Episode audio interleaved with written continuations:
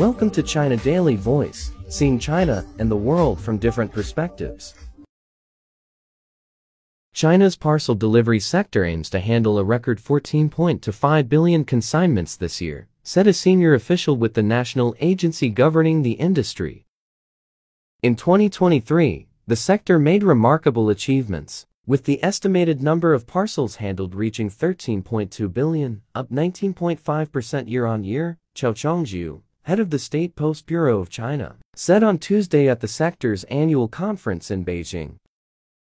The conference outlined the sector's development strategy, goals and work priorities for 2024. Zhao said the country's parcel delivery network and logistics system will be further improved highlighting the construction of major infrastructure facilities and enhanced cargo transportation capabilities by air and road. The use of high-speed railways for parcel delivery and the promotion of multimode transportation will be encouraged, he said.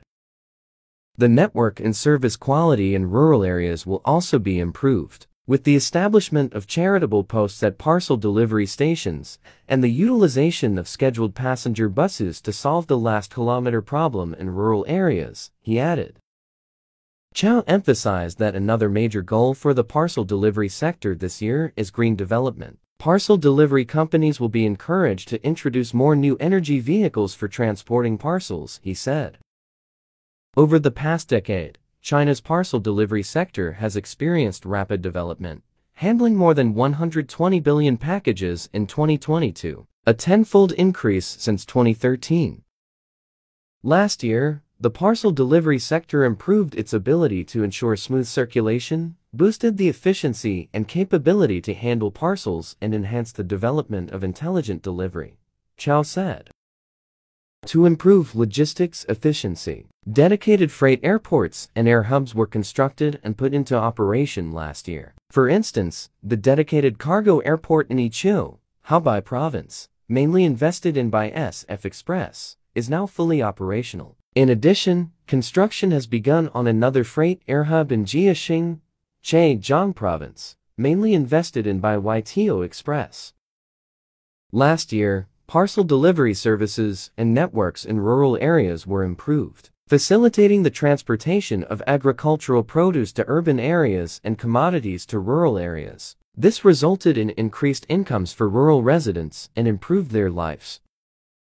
In terms of global development, 312 overseas distribution centers and 300 warehouses were established last year to promote the sector's expansion internationally. The country's booming parcel delivery sector has had a transformative impact on people's lives, said Sun Jijun, head of Yunda Express Distribution Center in Dongxing, Guangxi Zhuang Autonomous Region. He said that couriers' incomes are among the highest in the city as they earn as much as 6,000 yuan to 8,000 yuan per month. After entering the parcel delivery business in 2013, Sun has worked in many positions in the company, including as a courier and a sorter. He owns an apartment in the city not far from his parents' home. The emerging parcel delivery business has offered him a stable, pleasant, and sometimes challenging job for more than 10 years, he said. That's all for today. For more news and analysis, buy the paper. Until next time.